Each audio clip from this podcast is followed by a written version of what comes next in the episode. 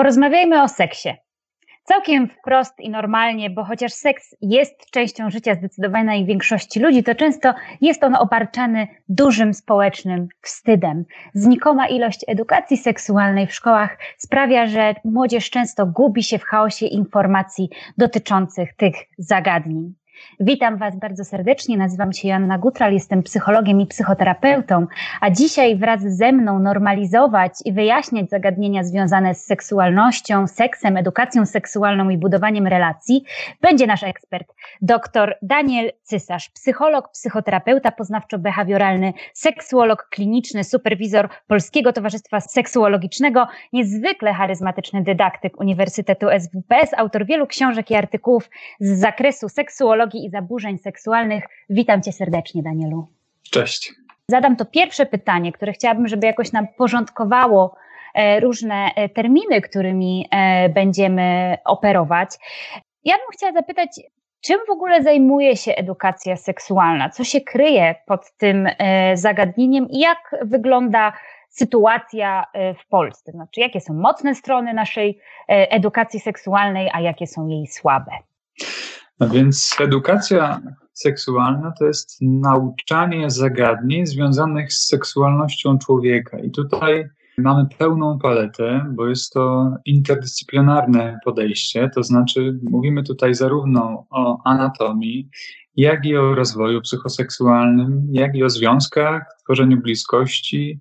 Mówimy też o bezpieczeństwie związanym z seksem, Właściwie jest tutaj bardzo dużo elementów, też o tolerancji, zagrożeniach. E, właściwie można powiedzieć, że taka edukacja seksualna jest e, takim tematem, który jest obszernym tematem i też tak obszernie powinien być traktowany.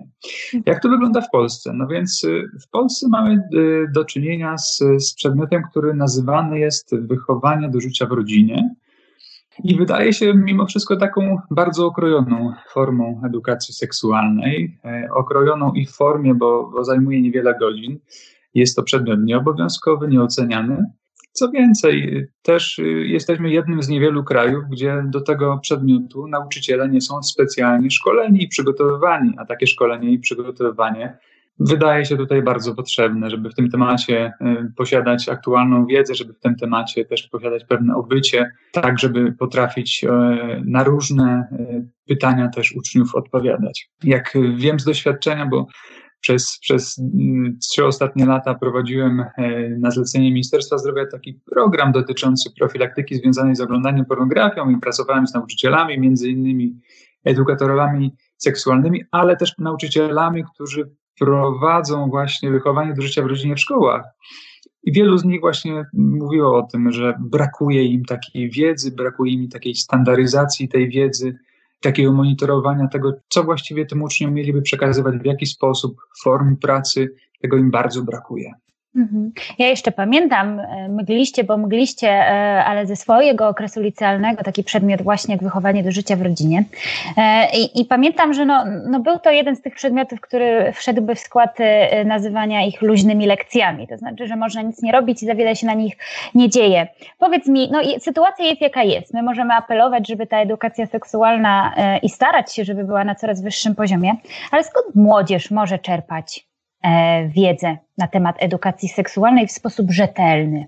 Jest kilka takich źródeł i zaraz chętnie o nich powiem, z tym, że okazuje się, że częściej czerpią tę wiedzę no nie z tych źródeł, które my, my uważalibyśmy za rzetelne. Spora część młodzieży czerpie tę wiedzę z internetu, a też ogromna część z pornografii. To jest bardzo trudne, że tam szukaliby takiej wiedzy na temat seksu i seksualności te rzetelne źródła wiedzy to powinna być wiedza, która jest oparta przede wszystkim na wiedzy, która jest respektowana, która jest poparta jakimiś badaniami. Jest wiele miejsc, gdzie taką wiedzę można zdobyć. E, pewnie są to książki, są to, są to miejsca, są to kanały e, na YouTubie. Mogę chociażby wymienić kanał, jak to się robi e, na YouTubie, gdzie myślę sobie, że w fajny sposób taką, taką wiedzę można, można dostać.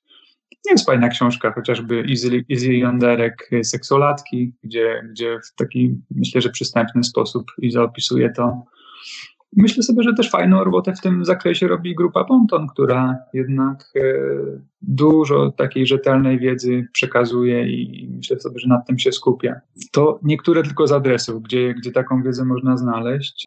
Myślę sobie, że przede wszystkim ona powinna e, kiełkować w naszych domach, ale nie zawsze tak jest. Hmm. Nie zawsze tę wiedzę tam dostajemy i nie zawsze to jest źródło takiej pierwszej informacji, a tak fajnie jakby było. Mhm. Michalina pyta, jak sądzimy, w zasadzie jak ty sądzisz, dlaczego w Polsce edukacji seksualnej tak mało się mówi? E, cały czas seks jest tematem tabu wśród młodzieży. Jak diagnozujesz przyczynę takiego stanu rzeczy? To znaczy, dlaczego my tak mało o tym seksie mówimy i mówimy w sposób otwarty? Wiesz co, bo nie jesteśmy uczeni tego, w jaki sposób rozmawiać e, o seksie. Prawdopodobnie naszych rodziców nikt nie uczył tego. Możliwe, że wielu z nas też nie. Tego, w jaki sposób swobodnie z, drugim, z drugą osobą można rozmawiać na temat seksu, seksualności, bo to nie musi być wcale rozmowa na temat intymnych szczegółów czy na temat pozycji seksualnych. Myślę sobie, że to jest o wiele obszerniejszy temat, gdzie faktycznie wiele różnych pytań możemy mieć. Dlatego myślę sobie, że to wynika z tego, że nikt nie uczy nas, nikt nie, nie, nie, nie szkoli też nas w tym, jak swobodnie w tym temacie się czuć z drugim człowiekiem, w jaki sposób zadbać o swoje granice, o granice tej drugiej osoby, chociażby, chociażby podczas rozmowy z drugim człowiekiem. Więc myślę sobie, że to z tego może wynikać. Hmm. Wspomniałeś też o pornografii. I pamiętam e, z Twoich zajęć, w których miałam przyjemność uczestniczyć, że wspominałeś, że ten pierwszy e, e, moment, w którym człowiek styka się z pornografią, przypada średnio na ósmy rok życia, czyli ten okres, kiedy najczęściej dzieci dostają pierwszego laptopa na komunię. To dość wcześnie. A czy byś mógł powiedzieć nam coś o zagrożeniach, jakie wynikają z tak wczesnego zetknięcia się z pornografią i opierania swojej e, wiedzy czy swojego obrazu seksualności i relacji seksualnych z drugim człowiekiem na obrazie przedstawionym w pornografii. Mhm. To są faktycznie szokujące wyniki badań i, i różne y, głosy mówią o tym, że one są niedoszacowane nawet wiekowo. To znaczy, że ten wiek pierwszego kontaktu z, z pornografią może być dużo wcześniejszy. Mhm. Zagrożeń jest sporo, bo jeśli weźmiemy takiego ośmiolatka, ośmiu-dziewięciolatka, który pierwszy raz trafia na materiały pornograficzne i załóżmy, że prawdopodobnie nie ma jakiegoś takiego wprowadzenia do tej seksualności, do edukacji seksualnej i rodzice z nim nie rozmawiają na ten temat, w szkole do tego czasu prawdopodobnie jeszcze nic się nie zdążył dowiedzieć, bo edukacja seksualna zaczyna się trochę później, czyli ta wychowanie do życia w rodzinie. E, więc myślę sobie, że taki młody człowiek jest totalnie nieprzygotowany do, do, do tematu stricte seksu, bo zobaczmy, mm, to dziecko w tym momencie trafia nie na seksualność, nie na tematy związane z, seksualną, z seksualnością, tylko na stricte scenę aktu, który jest zwykle przerysowany, który zwykle jest brutalny i który jest też odrealniony, więc taki akt, tak podany ośmiolatkowi, trudny jest do uniesienia przez takie dziecko, przez jego system poznawczy, przez jego emocje, więc to dziecko może różne rzeczy poczuć, może się przestraszyć. Najgorsze jest to, że jeśli dziecko w tym czasie nie ma kogoś, kto byłby w stanie z nim o tym porozmawiać. Jeśli dziecko nie ma rodziców, którzy mówią: Słuchaj, jeśli coś takiego zobaczysz, to przyjdź do nas, my ci powiemy, jak to właściwie odbierać i o czym to było. Jeśli to dziecko nie ma takiego wsparcia, to faktycznie może żyć w przekonaniu, że tak wygląda seks, tak wygląda obraz seksu. Co więcej, miewam pacjentów, którzy rozpoczęli swoją, e, swoje życie seksualne, tak można to określić, e, właśnie od różnych form pornografii towarzyszącej temu masturbacji. I konsekwencją było uzależnienie, hiperseksualność, kompulsywna seksualność z takimi osobami w wieku później 20, 20 kilku lat. Ja już pracuję w gabinecie. I tak się właśnie zaczynało, gdzie ten, ta, ten seksualność y, wiązała się właśnie z takim pornograficznym obrazem powiem Ci, co się dzieje na czacie, bo wiem, że nie zaglądasz do niego, ale otworzyła się y, no, lawina różnych pytań i dziękuję Państwu za tak aktywny udział. Będziemy to porządkować i ja na pewno do wielu z tych pytań wrócę, bo są y, szalenie interesujące i też pokazują, jak bardzo ta edukacja seksualna jest nam potrzebna. Ale wspomniałeś o roli y, rodzica, który, no, zdarza się tak, że nie ma tego rodzica, który, czy opiekuna, który mógłby z nami o tym, o tych tematach seksu, czy zetknięciu z pornografią, potrafią e, porozmawiać. Co więcej, no, uczestnicy deklarują, że pojawiają się tacy rodzice, którzy mają seks po 18 roku życia, nie ma w ogóle mowy, mhm. żebym ja cię z jakimś tam, jak będziesz z tym kolegą w pokoju, to drzwi zostaw otwarte, bo nie chcę, chcę mieć kontrolę nad tym, co tam się dzieje. Jak my możemy w ogóle mm, z rodzicami rozmawiać na ten temat? Bo często no, dużo jest poradników, jak rozmawiać z dziećmi o seksie. Ale jak mhm. rozmawiać e, z rodzicami? No bo rodzic, który nie chce rozmawiać o seksie, potem, potem podręcznik nie sięgnie.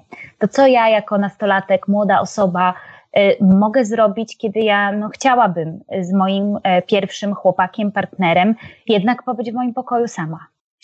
Jasne. Myślę sobie, że to jest o tyle trudna rozmowa, że jeśli mówimy o takiej sytuacji, kiedy rodzic sam takich rozmów z nami nie przeprowadził, my mamy wyjść z taką inicjatywą, no to trochę wchodzimy tutaj w rolę takiego edukatora w tym temacie. Edukatora, który może powiedzieć: Słuchaj, mam swoje potrzeby, albo chcę spędzić czas y, za zamkniętymi drzwiami. Mówię tutaj o rozmowie o granicach, o granicach, na które dorosłym czasem trudno się zgodzić, bo, bo często jest tak, że dorośli patrząc na młodzież, dzieciaki czy, czy nastolatki już, patrzą cały czas jak, y, na te osoby jak na dzieci, negując popęd seksualny, negując zainteresowanie seksem, y, chęć sprawdzenia siebie. E, niestety, albo stety, ten popęd jest czymś automatycznym i on się włącza u każdego z nas i to super. I to, że on się włącza, jest dobrą informacją i taką dobrą nowiną, z którą e, nie zawsze ci nasi rodzice się godzą. Rozumiem, że to jest e, chyba rozmowa nie na jeden temat, nie na jedną, jedną sytuację, gdzie trochę o takich granicach i własnych potrzebach możemy porozmawiać, ale też możemy porozmawiać o tym i zapytać, w jaki sposób nasi rodzice byli edukowani. Może taki miękki początek trochę pomoże w tym, żeby dalej porozmawiać o tym, czego my potrzebujemy. Czyli jak, mamo, co ci babcia mówiła o seksie? Dokładnie, co ci przekazała, co, co ty usłyszałaś, zobacz, co ty chcesz mi przekazać na ten temat, a ja ci też powiem, czego ja bym potrzebował, czy potrzebowała w tym temacie. Myślę sobie, że to może być fajny y, kawałek do rozmowy, ale chyba też taki kawałek, który potrzebowałby czasu i, i dobrych warunków, żeby, żeby sobie tę rozmowę móc kontynuować. Mhm. W jakim wieku powinno rozpocząć się rozmowy o seksie? Myślę, że w każdym, kiedy, kiedy dziecko e, potrzebuje takiej wiedzy, oczywiście adekwatnie do rozwoju tego dziecka, oczywiście adekwatnie do zainteresowania. Czasem wystarczy naprawdę banalna informacja albo banalna odpowiedź, ale zgodna z prawdą. Zgodna z prawdą, która e, nie jest tak skomplikowana, jak my dorośli czasem sobie myślimy. Czasem wystarczy jedna odpowiedź, by to dziecko zobaczyło w nasz, nas jako dorosłych i eksperta, i osobę, która może towarzyszyć mu w, w takim rozwoju. Więc myślę sobie, że w każdym wieku, ale oczywiście z głową i na pewno nie okłamując dziecka, bo mówiąc o bocianach czy o kapuście, myślę sobie, że możemy zrobić większą krzywdę niż, niż korzyść. Mm-hmm. Mo, Monia dopytuje, jak rozmawiać, jak pomóc komuś, kto jest uzależniony od pornografii. Czy my możemy mhm. jako taka przyjacielska pomoc coś zrobić w tej sprawie? Wiesz, ja zawsze jestem zdaniem, zda, takiego zdania, że jeśli mamy jakąś trudność w zakresie naszej seksualności, powinniśmy najpierw sami spróbować się rozeznać w tym i spróbować sami zobaczyć, czy jesteśmy w stanie sobie pomóc. Fajnie, że tutaj Monia chce e, tej drugiej osobie pomóc. Chociażby od takiej strony mógłbym e, zasugerować, że często uzależnienie od y, seksu, od pornografii czy od masturbacji jest związane nie ze zbyt dużym popędem seksualnym, tylko ze zbyt dużym napięciem emocjonalnym. Więc może to o tym z tą osobą warto by pogadać, po prostu pogadać o tym, jak ona sobie radzi z emocjami na co dzień, czy ona potrafi je wyrażać, czy ona chodzi spięta, czy ma swoje sposoby na to, żeby rozładować to napięcie. To może to uzależnienie jest właśnie opowieścią o tym, że ta osoba w taki sposób radzi sobie z tymi emocjami. Kolejne pytanie od naszego uczestnika. Jak i czy w ogóle można, czy istnieje jakiś protokół czy sposób na przygotowanie się do pierwszego kontaktu seksualnego? Mam nadzieję, że nie, nie istnieje taki protokół, ale myślę sobie, że zmiennych, które warto wziąć pod uwagę, jest naprawdę sporo. Bo myślę sobie, że ten pierwszy y, moment jest bardzo ważny, bo tak samo jak w pracy terapeutycznej, często pytamy o ten pierwszy raz, ten moment inicjacji seksualnej, tak zwanej, bo on faktycznie sporo później kreuje.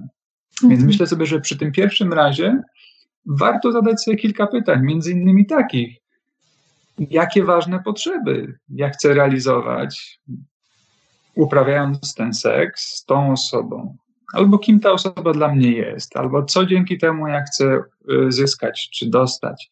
Czy chodzi o uwagę, ważność, czy chodzi o to, że mam wielką ochotę, albo czuję, że to jest osoba, z którą chcę być w taki sposób blisko. Więc myślę sobie, że warto zadać sobie kilka pytań i skrupulatnie na nie sobie odpowiedzieć. I też zobaczyć, czy to jest moja decyzja, czy, czy to faktycznie jest tak, że ja chcę, czy ja to robię ze względu na różne inne rzeczy czy oczekiwania. Cieszę się, że dodałeś o tych oczekiwaniach, bo jest to taki element, który często sprawia, że e, młodzi ludzie decydują się w, niezgodzie ze niektórymi ze swoich potrzeb. Urszula dopytuje, co to znaczy być gotowym na pierwszy raz. To znaczy, po czym ja mogę poznać, że ja jestem gotowa. Rozumiem, że to jakoś koresponduje też z tą odpowiedzią, e, do której, e, której przed chwilą udzieliłeś, ale zastanawiam się, czy można w jakiś sposób samemu ze sobą zweryfikować, czy ja już jestem gotowa, czy to już? Mhm. Myślę sobie, że oprócz tych pytań, które zadałem wcześniej, które warto sobie z, z, zadać, trzeba też zobaczyć y, właściwie z kim ten seks y, będę uprawiać. Czy na tym etapie ja wiem coś na temat bezpiecznego seksu? Czy ja wiem na temat, jak zadbać o siebie w tym seksie, o swoich granicach? Czy to jest moment, kiedy po tym seksie też będę się czuł, czuła dobrze ze sobą. To jest też fajnie spojrzeć na to w taki sposób. Myślę sobie, że ta gotowość w tych pytaniach różnych się kryje. To znaczy, jeśli na ten seks się zdecyduję, to jak się ja będę czuła jutro czy pojutrze z tą decyzją? Jeśli odpowiedź jest, że dobrze i zrobię to dla siebie i jestem gotów, to pewnie jesteśmy bliżej takiej decyzji. Tak, tak mhm. zakładam. Pojawiają się też pytania dotyczące takich e, trudnych, nadużywających przeżyć związanych e, z e, seksem, jak gwałt, jak e, wykorzystywanie seksualne. I bez wątpienia jest to, no jest to zbrodnia i jest to coś, po czym należy szukać pomocy. Moje pierwsza część pytania, czy edukacja seksualna również uwzględnia takie elementy jak edukacja na temat gwałtu i sposobów radzenia sobie po takiej sytuacji oraz gdzie takie osoby mogłyby znaleźć pomoc i w jaki sposób mogą o nią poprosić? Oczywiście, że edukacja seksualna, o jakiej mówimy w takim zamyśle kompleksowej edukacji seksualnej, powinna zawierać taką wiedzę. I, dotyczą, I wiedzę dotyczącą tego, jak w takich sytuacjach sobie radzić, jak w takich sytuacji może też uniknąć, o ile to w ogóle jest możliwe. Też sytuacji dotyczących i będąc cały czas w temacie e, przemocy seksualnej, sytuacji związanej ze złym dotykiem, czy z tematem granic. Więc tak, jak najbardziej edukacja seksualna powinna e, tych tematów dotykać, bo, bo rozumiem, że to jest podstawa.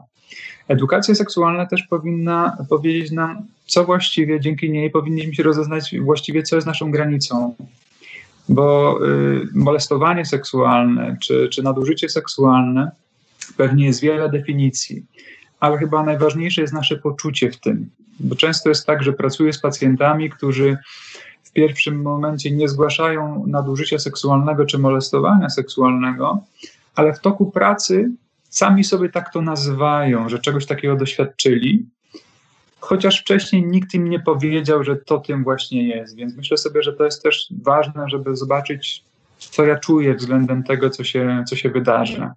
Myślę sobie, że za każdym razem, jeśli coś nam złego się dzieje w tym, w tym e, temacie, w tym obszarze, to, to są specjaliści, do których warto się zgłosić, żeby też z kimś drugim czy trzecim, jeśli zgłaszamy się sami, czasem zgłaszają się osoby w parach, żeby z kimś to pooglądać i zobaczyć e, właściwie, jak my się z tym mamy. Czasem ludzie zgłaszają takie rzeczy, e, pacjenci po latach, więc mam też sporo pacjentów, którzy po 10-15 latach zdarzają, zgłaszają sytuacje, w których zostali wykorzystani i dopiero teraz są gotowi, żeby o tym mówić. Więc mhm. jest to faktycznie bardzo żywy temat i częsty w gabinetach seksuologów. Czy znasz też jakieś adresy, pod które moglibyśmy takie osoby odesłać, czy organizacje, które zajmują się wspieraniem e, osób? No bo rozumiem, że oczywiście wizyta u terapeuty seksuologa e, też jest taką for, formą pomocy, ale czy mamy jakieś adresy dla młodych osób, które szukają takiego wsparcia? Wiesz co, taki adres na już mi nie przychodzi, ja też nie chciałbym wprowadzać w błąd. Więc... Dobrze, to jak, mhm. jak, jak wróci, to na pewno podzielimy się z Państwem. Mhm. E, kolejne, moim zdaniem, bardzo ważne pytanie. Rozmawialiśmy tu już chwilę o rodzicach i o tym, jakie oni informacje na temat seksu i relacji seksualnych przekazują nam w tak zwanych opowieściach rodzinnych, czyli co się mówi w domu o seksie. Mhm. Jak sobie poradzić, będąc już e, nastolatkiem, mającym poczucie, że jestem gotowa do współżycia, e, ale boję się, boję się odrzucenia, boję się konsekwencji w związku z tym, co opowiadali mi rodzice, czy terapia może pomóc, czy jakoś samemu można też sobie z tymi myślami dyskutować? Mówisz o czymś, co, co nazywa się tak zwanym przekazem rodzinnym w tym zakresie. To znaczy, każdy z nas w swoim domu otrzymuje jakiś przekaz na temat seksu. Nawet jeśli rodzice z nami nie rozmawiają wprost, to jakiś przekaz nam pokazują, modelują, albo jakiś przekaz sobie w głowie układamy. Czasem ten przekaz jest bardzo wspierający nas w tym temacie. Może być bardzo ogólnym, może być tak po prostu przekaz pod tytułem seks jest czymś dobrym, czymś fajnym, albo seks jest bliskością, to może być taki przekaz. A czasem ten przekaz jest właśnie taki zagrażający czy lękowy pod tytułem seks jest zły, albo uważaj, albo szanuj się. Różne te przekazy dostajemy. Myślę sobie, że pierwszym takim e, krokiem do tego, żeby jakąś pracę nad swoim przekazem mm, rozpocząć, to, to mogło być zadanie sobie pytania, właśnie co ja usłyszałam, czy usłyszałem na temat seksu czy seksualności, co zobaczyłem, zobaczyłam na temat seksu i seksualności od swoich bliskich. I prawdopodobnie na bazie tego możemy sobie odpowiedzieć na pytanie, jaki przekaz ja dostałem, czy dostałam, i dzięki temu możemy też się dowiedzieć, z jakim przekazem ja wchodzę w relacje. Bo ten przekaz faktycznie czasem może blokować. Ten przekaz czasem może sprawiać, że w tym seksie się krępujemy, albo mamy nierealistyczne przekonania. Y, albo oczekiwania w stosunku do siebie. Czyli jakie? No na przykład y, przekonania dotyczące męskości, że mężczyzna na przykład powinien y, zawsze zaspokoić kobietę, że zawsze powinien być gotowy, że mężczyzna właściwie o tym seksie cały czas musi myśleć, jak nie myśli, to coś, coś z nim nie tak, albo że kobieta w momencie, kiedy mężczyzna ma ochotę na seks, powinna ten seks chcieć uprawiać, że powinna tę przyjemność przeżywać masę jest takich przekazów też opartych na stereotypach różnego rodzaju, które są krzywdzące i w momencie, kiedy dwie osoby wchodzi z takimi przekazami niewypowiedzianymi do łóżka, to czasem w tym łóżku bardzo trudne rzeczy się dzieją. To znaczy robią coś, czego nie ustalili, co nie zostało mówione, a co, co może powodować jakiś dyskomfort do u obydwojga. Rzadko jest tak, że na pierwszej randce omawiamy sobie przekazy dotyczące seksualności, które wynieśliśmy z domu. No rzadko, rzadko tak niestety bywa. Mhm. Pojawiają się też pytania, i e, one są w nawiązaniu do obecnej sytuacji e, e, za oknem, czyli tej, tego dystansowania fizycznego. Czy cyberseks albo sexting może nieść ze sobą negatywne konsekwencje. Też padło pytanie od jednej z y, uczestniczek, czy cyberseks niesie ze sobą takie samo zagrożenie jak pornografia. Mhm. To jeśli byśmy zaczęli od sextingu, to e, zdecydowanie może się to wiązać z zagrożeniami. Począwszy od, y, od takich zagrożeń, że musimy zobaczyć, w jakiej grupie wiekowej ten sexting jest stosowany, bo jeśli przesyłają sobie nagie zdjęcia lub część nagich części ciała e, dzieciaki czy osoby w wieku, nie wiem, 12-13 lat, no to w polskim prawie warto to mieć świadomość, jest przestępstwo. Wręcz w polskim prawie jest to uznawane za rozpowszechnianie pornografii dziecięcej. Więc to są takie chyba najbardziej błahe konsekwencje, tak sobie myślę, tej sytuacji. Bardziej y, chyba donośną konsekwencją jest to, że czasem nie zdajemy sobie sprawy z tego, że raz przesłane zdjęcie pod wpływem emocji albo w relacji, która wydawała się na całe życie, właściwie pozostaje już. czy w czymś telefonie, czy w sieci, jeśli do niej trafi. I to zdjęcie może robić nam dużo złego, e, bo możemy stracić nad nim kontrolę. Często młodzież, kiedy robiliśmy mm, w gimnazjach warszawskich badania na temat sextingu i pytaliśmy ich, czy można usunąć z internetu dane zdjęcie, większość nastolatków była przekonana, że tak, że takie zdjęcie, które ktoś wrzuci, można swobodnie później usunąć. Prawda jest jednak trochę inna, że takie zdjęcie faktycznie może później krążyć. To może być przyczyną, przyczyną problemów, to może być przyczyną tego, że, że dana osoba e, nie poradzi sobie z tą sytuacją, która będzie po prostu zbyt ciężka. Więc myślę sobie, że jeśli decydujemy się na e, e, jakąś formę cyberseksu, czy to związaną z używaniem aparatu w telefonie, czy kamery w telefonie, to też warto, żebyśmy się zastanowili, z kim ten cyberseks i w jakich warunkach e, uprawiamy, bo faktycznie po jakimś tam czasie miłe, miłych doznań może przyjść refleksja. Nie wszystkie relacje trwają do końca życia. Nie, każda, e, nie każdy związek e, trwa latami, więc czasem te materiały są wykorzystywane. Warto jakoś mieć tego świadomość. Rozmawialiśmy sobie jeszcze zanim weszliśmy e, na wizję o takich zagadnieniach jak dojrzałość seksualna, jak zdrowie seksualne. E, wśród e, naszych uczestników pada wiele pytań dotyczących na przykład wizyt u ginekologa, na które nie wyrażają zgody rodzice, którzy nie widzą takiej potrzeby, albo regulacji antykoncepcji, która czasami jest przepisywana na receptę. Czy mógłbyś nam opowiedzieć trochę o tym, w jaki sposób my możemy popierać pierwsze, czy możemy jako nastolatkowie samodzielnie zgłosić się do lekarza ginekologa i prosić o antykoncepcję hormonalną, czy o tabletkę, tak zwaną tabletkę po, e, czy, e, czy też edukacja seksualna zakłada poruszanie takich zagadnień jak dojrzałość seksualna, czym ona jest e, i jak możemy ją sobie definiować, ponieważ no wciąż tutaj napływają do nas pytania, w jakim wieku powinnam rozpocząć na przykład współżycie czy to jest 18 lat, czy wcześniej? Jak to wygląda z Twojego doświadczenia? Hmm. Zaczynając od tego, jaki to powinien być wiek, to chyba nie ma tutaj jakiegoś takiego jednego dobrego pomysłu, bo yy, mówiąc o takiej dojrzałości psychicznej, seksualnej, do tego, żeby yy, zdecydować się na pierwszy pełny kontakt seksualny, bo o takim mówimy, to faktycznie nie ma tutaj chyba dobrego wieku. Czasem pracuję z pacjentami, którzy mają po 30 lat i nadal nie czują, że to jest moment dla nich, kiedy świadomie, w zgodzie ze sobą taki y, seks chcieliby uprawiać. Więc myślę sobie, że to bardzo zależy. Mm, to jest jedna kwestia. Druga kwestia. Mm, y, zastanawiając się, czy to jest, ma być 18, czy 17, czy 16 lat, ja myślę sobie, że w tym temacie też chyba warto sobie dać czasu czymś takim, żeby samemu się trochę rozeznać tym, czego my potrzebujemy, czego chcemy, z kim chcemy to zrobić, więc to jest fantastyczne, jeśli też w tym potrafią nam towarzyszyć rodzice. Pytasz o wizytę u ginekologa. No, z mojej wiedzy wynika, że e, zanim osoba będzie pełnoletnia, no to e, jednak do takiego ginekologa po tabletki antykoncepcyjne jednak musi przyjść z opiekunem prawnym. Może coś się zmieniło, ale e, z mojej wiedzy tak, tak to na razie wynika.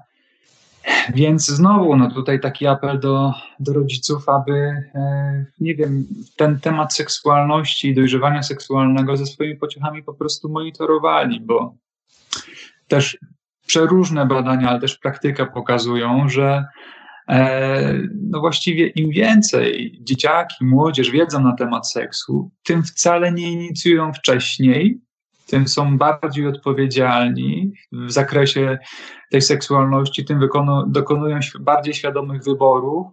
Też badania z, chociażby z Holandii pokazują, że to się wiąże też z, z mniejszą liczbą niechcianych ciąż, co za tym idzie mniejszą liczbą aborcji, no bo te decyzje są świadome, więc rozumiem, że tutaj edukowanie, też edukowanie przez rodziców byłoby takim świetnym elementem do tego, żeby te dzieciaki taką wiedzę i bezpieczeństwo miały. Po tym apelu, który wystosowałeś, miałam taką myśl, że może jednym z kroków e, budowania tej przestrzeni do rozmów o seksie z opiekunami e, będzie przekazanie Waszym rodzicom e, linku do naszej rozmowy, która oczywiście będzie udostępniona na kanale Strefy Psyche. Rozmawialiśmy też chwilę o, o mm, seksualizacji i dlaczego ona nie jest tożsama z edukacją seksualną. Prosiłabym Cię o wyjaśnienie tego zagadnienia e, i dołożę już kolejną część e, mojego pytania. Pojawiają się wśród e, uczestników dyskusje na temat ich przyjaciół, kolegów, które są osobami nieheteronormatywnymi, które no, nie czują przestrzeni dla siebie na przykład na zajęciach z wychowania do życia w rodzinie. Jak my, jako przyjaciele takich osób, możemy je wspierać, e, ale także no, dyskutować z otoczeniem, które jakoś e, negatywnie konotuje e, nieheteronormatywność?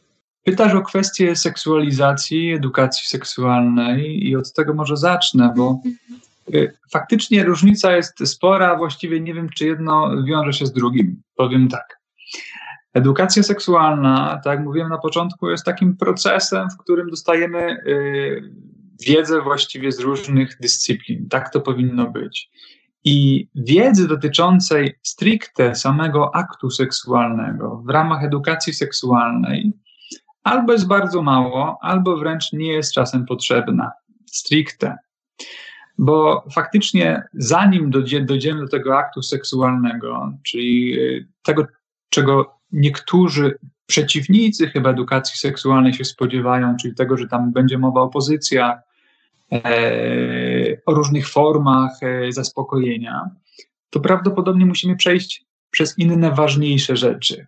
Chociażby takie, w jaki sposób tworzyć relacje, wejść w relacje, co w relacjach możemy przeżywać, co czuć na różnych etapach, jak nasze ciało może reagować, jak nasze ciało dojrzewa, co jest ważne w zakresie tego dojrzewania i reakcji seksualnych prawdopodobnie te różne kwestie będziemy mieć e, podane, prawdopodobnie o tych różnych kwestiach się dowiemy, a sam seks jako taki akt seksualny, mam takie poczucie, że nie jest czymś na tyle skomplikowanym, żeby poświęcać na to ważny czas tych e, godzin edukacji seksualnej. Oczywiście kwestie związane z bezpieczeństwem e, seksu, czy kwestie związane z chorobami przenoszonymi drogą płciową, to są elementy ważne z tym, że prawdopodobnie można przekazać tę wiedzę nie nadużywając y, niczyichś wartości e, też w tym zakresie.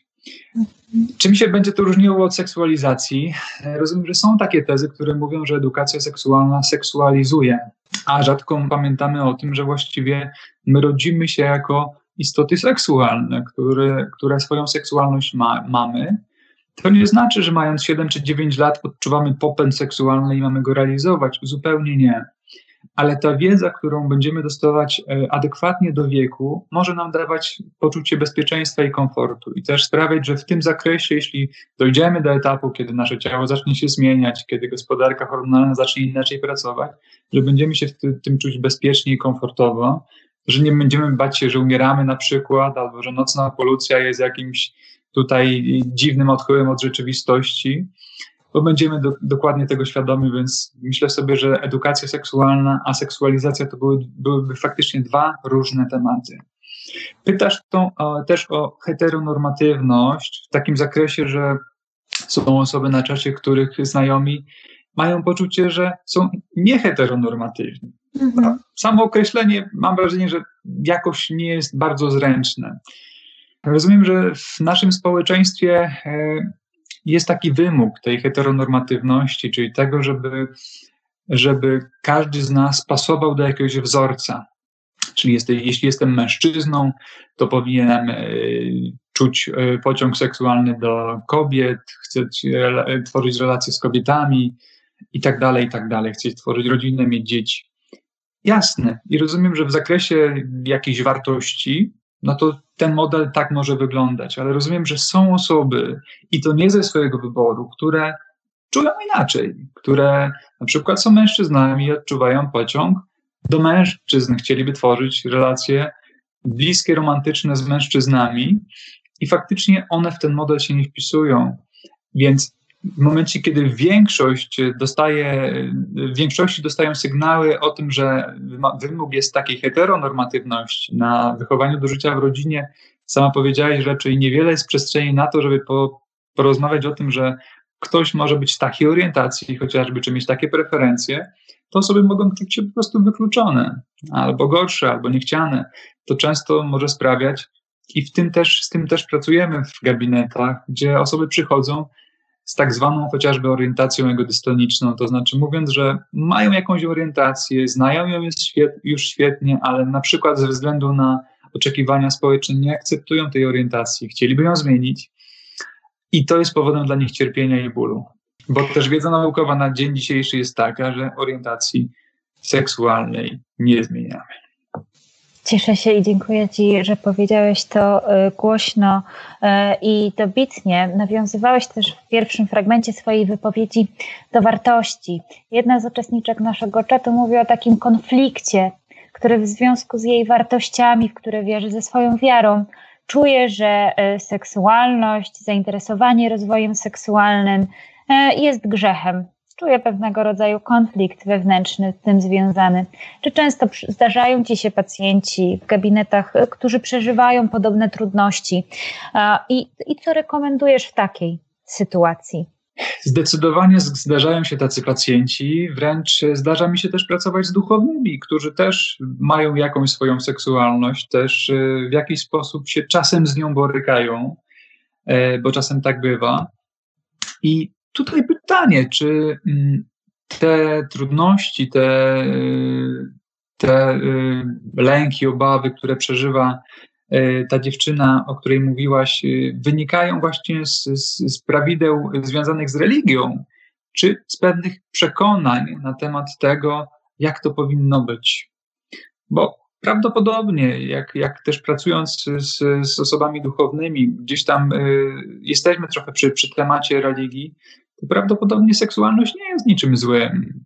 To, że odczuwamy popęd też nie jest niczym złym i tak dalej, i tak dalej. Więc czasem jest tak, że te nasze przekonania czy, czy normy, które chcielibyśmy spełniać, są zbyt wyśrubowane albo są ułożone w taki sposób, żebyśmy mieli poczucie, że ich nie spełniamy albo że coś z nami jest nie tak. Czasem też ten przekaz rodzinny, o, których, o którym tu dzisiaj mówiliśmy, też nam nie sprzyja. Kiedy słyszymy, że nie wiem, masturbacja jest grzechem albo czymś złym, albo że, nie wiem, seks przed małżeństwem też jest czymś złym. Oczywiście to takie zdanie może wynikać z wartości czyjś i z nimi nie dyskutujemy, bo one są jakie są. Ale też rozumiem, że takie, takie przekonanie może nam sprawiać trudność w tworzeniu relacji, tworzeniu bliskości w naszym dorosłym życiu. I prawdopodobnie też o czymś takim mówi ta, ta dziewczyna, gdzie gdzie te wartości stoją w konflikcie z pewnymi przekonaniami, które ona wyniosła z domu, a myślę sobie, że nie zawsze w konflikcie muszą być. Dwa pytania od uczestników, które pozwolę sobie połączyć. Pierwsze z nich y, mówi, jak bardzo pornografia potrafi zmienić podejście osoby do pierwszego stosunku, a drugie, w jakim stopniu ten pierwszy stosunek wpływa na późniejsze życie seksualne. Jak może wpłynąć pornografia na pierwszy stosunek? E, Mianowicie tak, e, miewam pacjentów i to faktycznie myślę sobie, że naliczyłbym przynajmniej kilku, którzy to e, rozpoczynali e, wizję seksualności patrzenie na seksualność od pornografii, niestety. Efekt był taki, że większość z nich inicjowała w swoim poczuciu bardzo późno. A to dlatego, że mieli poczucie, że nie spełnią oczekiwań, że wzorce, które tam obserwują, E, że ciała, które tam obserwują, y, są niespełnialne w, y, w ich przypadku. Mieli poczucie, że to tylko w ich przypadku, że właściwie wszyscy inni mają to życie seksualne dokładnie takie jak w filmach pornograficznych, co oczywiście jest nieprawdą.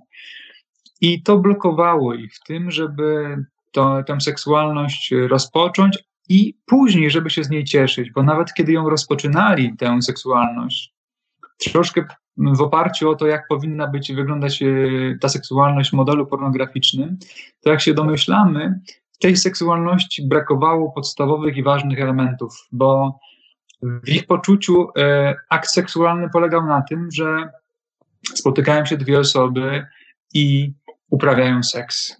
Nie ma tam niczego o bliskości, niczego o budowaniu napięcia, niczego o grze wstępnej, nie ma też niczego o tym, co się robi po seksie. Często pacjenci pytają, a co zrobić po seksie? Przecież nie ma na filmach pornograficznych instrukcji, co wtedy.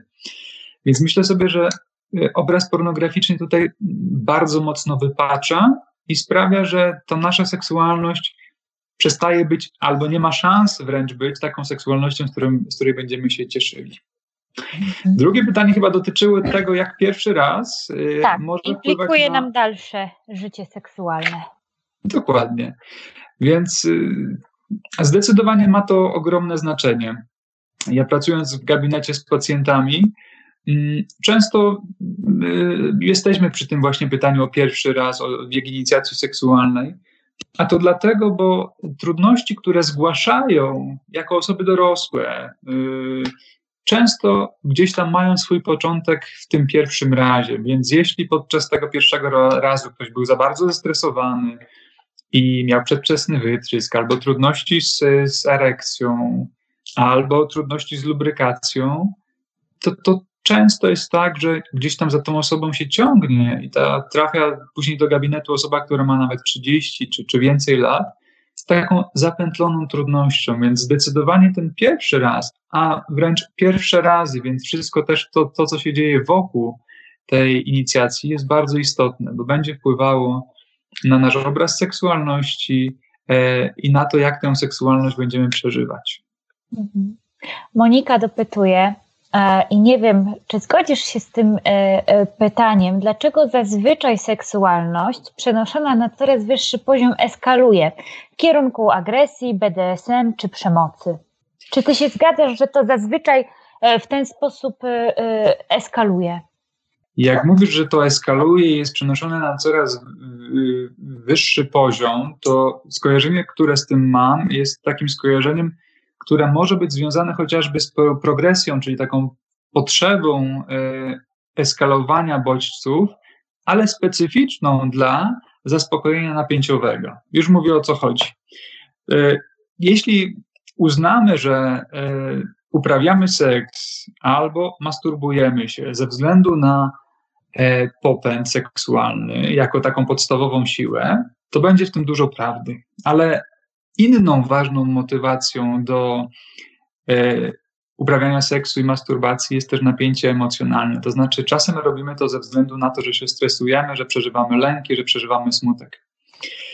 I eskalacja czy progresja, o której mówisz, że tych bodźców potrzeba coraz więcej, coraz silniejsze one muszą być, często jest specyficzna właśnie dla tego sposobu rozładowywania. Czyli dana osoba prawdopodobnie nie rozładowuje się popędowo, to znaczy nie roz, y, realizuje swojego popędu, którego ta specyfika jest taka, że rzadko bywa taki problematyczny, rzadko bywa trudny, zwykle też nie bywa natarczywy, więc takie rozładowania towarzyszą nam o wiele rzadziej. W przypadku rozładowań napięciowych, czyli takiej sytuacji, kiedy rozładowujemy napięcie, kiedy nie możemy na przykład y, spokojnie zasnąć albo czujemy niepokój i wtedy mamy poczucie, że musimy coś zrobić, żeby to rozładować, no to w takim przypadku faktycznie możemy mówić, że z czasem potrzebne są coraz mocniejsze bodźce, żeby na pewien poziom napięcia wejść, który umożliwia rozładowanie. Nie wiem, czy Monice chodziło akurat o to, ale takie skojarzenie tutaj mam. Mhm. E, opowiadałeś, odpowiadając na wcześniejsze pytanie, mówiłeś, że w filmach pornograficznych no nie ma historii o tym, co zrobić po seksie. Pojawia się bardzo adekwatne pytanie – Miłosz pyta, a co zrobić po seksie? Myślę sobie, że to bardzo ważne pytanie, Miłosz. E, warto pamiętać o, e, o czymś takim, jak chociażby, troszkę tak idąc w kawałek psychoedukacji, okres refrakcji. Podobno mężczyźni zaraz po orgazmie, zaraz po wytrysku mają taki okres nie, nie, lub nadwrażliwości na bodźce. Jeśli zdamy sobie z tego sprawę, że fizjologicznie tak może być, u różnych mężczyzn, mężczyzn różnie, różną to formę ma, czasem trwa dłużej, czasem krócej, to wtedy łatwiej nam sobie pomyśleć o tym, że to, że po seksie nie mamy ochoty na kolejne pieszczoty przez jakiś czas, czy, czy na dotyk, wcale nie znaczy, że coś się zepsuło w tej relacji, albo że ta relacja była czymś złym, tylko że to jest pe pewna rzecz naturalna. Jest wiele takich elementów jak ten, które y, warto znać i wiedzieć, po to, żeby po tym seksie móc chociażby spojrzeć sobie w oczy, albo się przytulić, albo nie wiem, pogadać o tym, jak nam było, albo porozmawiać mm, o tym, jak się czujemy, bo rzadko właściwie tak się dzieje, że po tym seksie y, to robimy. Często ten seks, szczególnie jeśli jest takim seksem na rozładowanie, kończy się ciszą, kończy się brakiem kontaktu, więc super, jeśli ten seks mógłby skończyć się jakimś porozumieniem, nawet, nawet jeśli on nie musi się wiązać z, z, z gadaniem. Pojawiają się takie pytania, które dotyczą e, stawiania granic, e, i wydaje mi się, że byłoby to interesujące dla naszych uczestników, e, gdybyś powiedział nam chwilę o tym, jak te granice stawiać, jak je ustalać, jak je budować, kiedy na przykład partner nie chce stosować antykoncepcji, albo partner nalega na na przykład seks analny, na co druga strona no nie jest gotowa, albo nie czuje e, się do tego zobowiązana. I też było gdzieś tu pytanie o to, jak sobie radzić z taką presją rówieśniczą, kiedy wszyscy e, mówią, że no już mają ze sobą tą inicjację seksualną i jest się w takim um, poczuciu, że gdzieś odstaje od moich rówieśników i nie potrafię sobie z tym poradzić. Co wówczas? Jeśli chodzi o te granice, to myślę sobie, że warto spojrzeć z takiego punktu widzenia, że Właściwie seksualność to jest opowieść o, o tym, w jaki sposób my jesteśmy w stanie w świadomy, świadomy sposób zadbać o swoje potrzeby w relacji z drugą osobą, ale przy pełnej uważności też na potrzeby drugiej strony. Już tłumaczę o co chodzi. To nie jest tak, że w relacji terapeutycznej my musimy spełniać oczekiwania albo spełniać potrzeby. Czyli, czyli to nie jest tak, że jeśli ktoś y, prosi nas o jakąś aktywność seksualną, to my mamy się zgodzić. Naszym przede wszystkim obowiązkiem jest rozeznanie się w tym, czego my potrzebujemy i chcemy w ramach tej seksualności i postawienie granic dokładnie tam, gdzie kończy się to, co chcemy albo na co mamy ochotę. Faktycznie przekraczanie jakichkolwiek granic, czy związanych z bezpieczeństwem, czy związanych ze sposobem stymulacji, nie kończy się dobrze bo może się wiązać z konsekwencjami związanymi chociażby z chorobą, czy ciążą, której nie chcemy, a może się też wiązać z tym, że przekroczymy swoje granice, co może się nawet skończyć jakąś traumą. Więc jakiekolwiek przekraczanie granic y, nie jest czymś, co, co tutaj bym, bym jakoś y, jakkolwiek y, zalecał. Wręcz przeciwnie. Myślę sobie, że w ramach tej gry miłosnej, jeśli można tak nazwać, powinniśmy mieć rozeznanie i świadomość tym, czego my potrzebujemy, ale też uważność na to, o co prosi partner, i w ramach tego dopiero powinniśmy próbować się rozeznać mm, i faktycznie robić to jakoś w zgodzie ze sobą. Mhm. To jest jedna kwestia. Pytałaś też o presję rówieśniczą. To jest też temat, który powinien być poruszany na edukacji seksualnej i jeden z ważnych tematów seksualnych, edukacji seksualnej, bo faktycznie, jeśli słyszymy od naszych rówieśników, że właściwie wszyscy są już po tym pierwszym razie, e, a my jesteśmy tak mocno w tyle, to ta presja może sprawić, czasem niestety sprawia, że nie będąc gotowymi na aktywność seksualną, zdecydujemy się na nią. I myślę sobie, że to jest bardzo trudne i niefajne, żeby tak mogło być.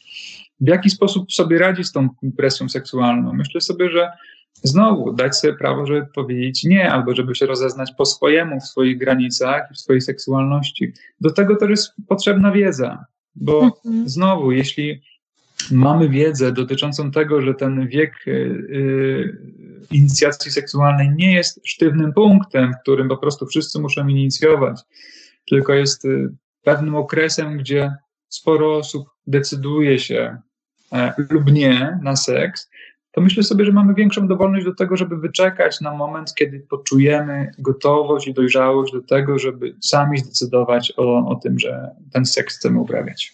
Mhm. E, kolejne pytanie od naszych uczestników.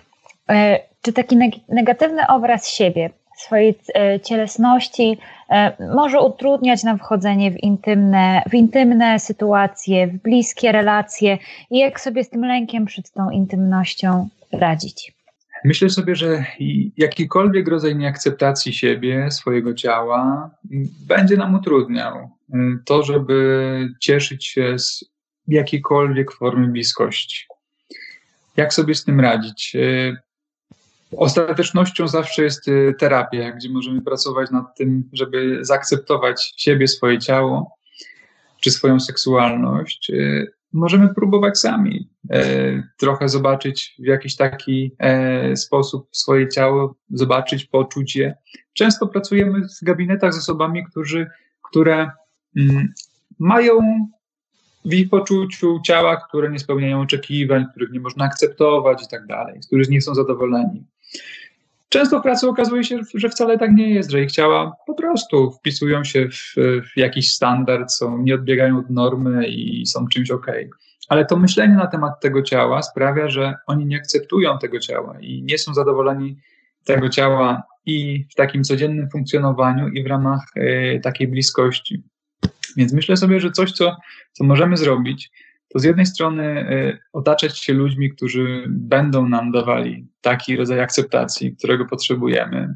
Możemy zawsze o tę akceptację prosić, ale też możemy też próbować jakoś y, popracować nad tym, w jaki sposób sami możemy zaakceptować to, co mamy, bo mm, w chwili, w chwili obecnej mamy trochę takie, takie chyba poczucie, że ten element ciała jako sprawnego ciała, czy kult wręcz takiej sprawności, czy, czy, czy takich ciał fit jest tak duży, że wszyscy, którzy się wyłamują z tego kultu, mieliby być niezaakceptowani. Myślę sobie, że to nie jest taka droga, którą my też musimy iść.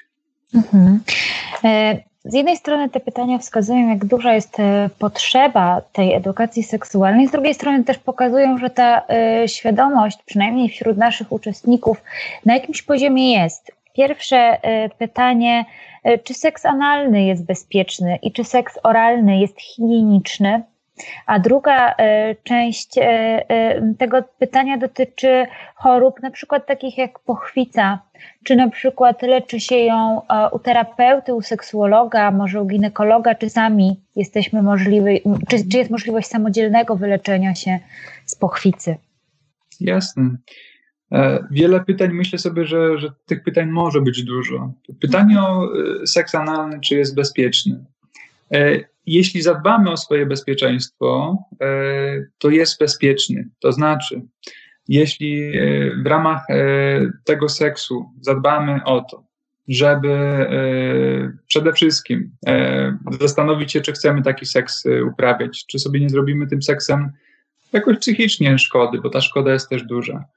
Jeśli jesteśmy na to gotowi, to czy przygotujemy się, czy użyjemy jakichś lubrykantów do tego seksu, czy użyjemy też prezerwatyw. Myślę sobie, że jeśli zabezpieczymy się w tym zakresie, to będzie on bezpieczny. Z tym, że warto też mieć z tyłu głowy, że seks analny jest rodzajem e, zbliżeń, który nie wszyscy muszą uprawiać, tylko ci, którzy chcą i mają na to ochotę. Może tak. Pytanie o seks oralny, czy jest higieniczny? Myślę sobie, że jeśli partnerzy zadbają o higienę i znają swój stan zdrowia, to myślę sobie, że może on być higieniczny. Mhm. A co z pochwicą? Co z pochwicą, gdzie się ją, e, z nią pracuje? Często pacjentki, które zgłaszają pochwicę, najpierw trafiają do ginekologów. Czasem e, mm, właśnie to jest takie pierwsze ich e, miejsce zgłoszenia. Zwykle praca nad tą trudnością jednak jest prowadzona w zespołach, których jest e, terapeuta, seksuolog i ginekolog, no i to jest sytuacja idealna. Są seksuolodzy, którzy też pracują z tą trudnością e, w gabinecie, mm, więc jak najbardziej jest to taka trudność, z którą pacjentki się zgłaszają i tym, że pierwszym kontaktem zwykle właśnie jest ginekolog, bo to na fotelu ginekologicznym często się okazuje, że jest trudność w tym, żeby przeprowadzić badanie. Mhm. Danielu, wspominasz często o swojej pracy y, klinicznej, swojej pracy z pacjentami. Wiem, że jesteś i psychologiem, i terapeutą poznawczo-behawioralnym, i seksuologiem, ale jakbyś mógł też nam pokrótce y, wyjaśnić, czym się zajmuje seksuolog, czym się zajmuje terapeuta seksuolog, no bo mamy pytania o tym, jak sobie radzić z traumą na przykład po pierwszym, e, pierwszej, e, pierwszym stosunku seksualnym, albo jak sobie radzić z sytuacją, kiedy doznałam jakich, jakiś, jakiegoś nadużycia seksualnego. Do kogo ja w zasadzie powinnam się zgłosić? Do seksuologa, do terapeuty? Czym zajmujesz się w swoim gabinecie? Dobra, to o czym mówisz, to faktycznie jest dosyć istotna kwestia nazewnictwa i też y, różnej specyfiki zawodu, bo y, w Polsce mamy do czynienia z seksuologami, którzy są seksuologami, lekarzami po specjalizacji tego typu, seksuologami klinicznymi, tak zwanymi, czyli osobami, które na przykład skończyły psychologię i zrobiły specjalizację kliniczną w tym zakresie. E, są też e, seksuolodzy, psychoseksuolodzy, czy osoby, które skończyły studia podyplomowe seksuologii i psychoterapeuci. I rozumiem, że pytając o traumę, czyli sytuację, którą, w której dana osoba przeżyła traumę i potrzebuje wsparcia i pracy z, w tym zakresie, myślę sobie, że wystarczającym adresem powinien być psychoterapeuta. To znaczy, wystarczającym adresem powinna być sytuacja, kiedy dana osoba przychodzi i w ramach relacji psychoterapeutycznych pracuje również nad tym. Czyli nie, nie, nie jest wymagany do tego seksuolog. Ale często jest tak, że szczególnie u nas, y, że y, jeśli padają jakieś tematy seksuologiczne, to, to wszyscy jakoś myślą o tym, że do tego jest niezbędny seksuolog i tylko taka praca. Co jest nieprawdą, bo seksuolog oczywiście posiada specyficzną wiedzę w tym zakresie i specyficzne narzędzia, ale do, w wielu aspektach pracy, chociażby z traumą, związaną też z seksualnością, psychoterapeuta i psychoterapia jest wystarczającym tutaj rozwiązaniem. Mhm. Mhm. Kolejne pytanie od naszych uczestników. Wiem, że powoli zaczynamy przekraczać e, godzinę, ale pozwól, że tych pytań jest tak dużo, że nie chciałabym zostawiać naszych uczestników e, bez e, odpowiedzi. Pojawia się pytanie o to, o oczekiwania i lęki względem tego, że zawiedziemy albo rozczarujemy swojego partnera, o którym wiemy, że jest starszy od nas albo ma większe doświadczenie w zakresie mm, no, relacji seksualnych jak możemy wówczas siebie wesprzeć w takim, w takim procesie wchodzenia w decyzję o podjęciu kontaktu seksualnego z taką osobą, której wiemy, że ma doświadczenie, a my boimy się, że jakoś nie spełnimy tych oczekiwań? No właśnie, myślę sobie, że taki punkt startu, gdzie my mielibyśmy wchodzić z taką obawą, że nie spełni oczekiwań, już powinien być takim punktem zatrzymania e, dla nas i zastanowienia się, czemu właściwie e, z taką myślą ja mam wchodzić w relację, czy tam nawet w relację seksualną. Bo tak jak już wcześniej powiedzieliśmy, relacja seksualna nie ma polegać na tym, że my mamy spełniać oczekiwania. Relacja seksualna raczej ma być wypadkową relacji. I często nawet pracując z parami w różnym wieku, bo pytasz też o różny wiek, czy różnych doświadczeniach, ta seksualność faktycznie bardzo dużo mówi o dynamice relacji. Więc jeśli w, w relacji jest blisko, jest otwarta komunikacja, jest zaufanie, to też w tej seksualności jest blisko, jest zaufanie mm, i potrafią o tym porozmawiać. Mm, więc jeśli faktycznie dana osoba wchodzi w relację i obawia się, że rozczaruje, to pytanie, czy to jest opowieść o tej relacji, gdzie w tej relacji może partner ma tak duże oczekiwania, że dana osoba troszkę sadowi się na takiej pozycji, że będę spełniać oczekiwania, czy to jest specyfika tej relacji, czy to jest może, może specyfika tej osoby, że ona w swoim życiu chce zaspokajać potrzeby innych osób, e, tylko nie jestem pewien, czy akurat w obszarze seksualnym warto to robić, bo, bo myślę sobie, że to powinien być najbardziej autonomiczny obszar, jaki, jaki tylko się da, wtedy on faktycznie może być satysfakcjonujący. Mm. E Danielu, zbliżamy się powoli do końca i chciałabym, żebyśmy zakończyli takim e, wątkiem e, e, psychoedukacyjnym. Olga pyta o to, jak radzić sobie z nieprzyjemnymi, seksualizującymi komentarzami, aby oprócz edukatorów seksualnych również nasi uczestnicy i ich rówieśnicy mogli stać na, na straży takiej E, prawidłowej, niestereotypowej komunikacji na temat y, w obszarach związanych e, z seksem. Co ja mogę zrobić? Jak powinnam zareagować, kiedy słyszę, że mój kolega, koleżanka używa określeń silnie seksualizujących i degradujących? Mhm. Ja myślę sobie, że y, tego typu określeń y, ludzie używają albo ze względu na niewiedzę, więc w tym przypadku potrzeba czasem trochę edukacji i zapytania, słuchaj, czy ty wiesz, o czym mówisz, albo może ci powiem trochę w tym temacie, albo ze względu czasem na swoje jakieś trudności czy obawy, czyli ze względu na lęk. I więc myślę sobie, że w jednym przypadku to mówilibyśmy o jakimś kawałku psychoedukacji, a w drugim przypadku pewnie jakimś uznaniu, że dana osoba może się bać inności, obawiać tego, że ktoś może mieć inaczej.